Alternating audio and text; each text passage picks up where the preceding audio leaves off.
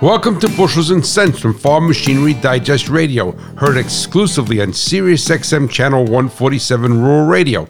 I am your host, Ray Bohacz, the hot rod farmer from New Jersey. For a pump line nozzle diesel engine to idle and run its best, the pop off, or some call the pop open pressure, of each nozzle needs to be uniform. This is the pressure that is created by the injection pump that the nozzle opens at.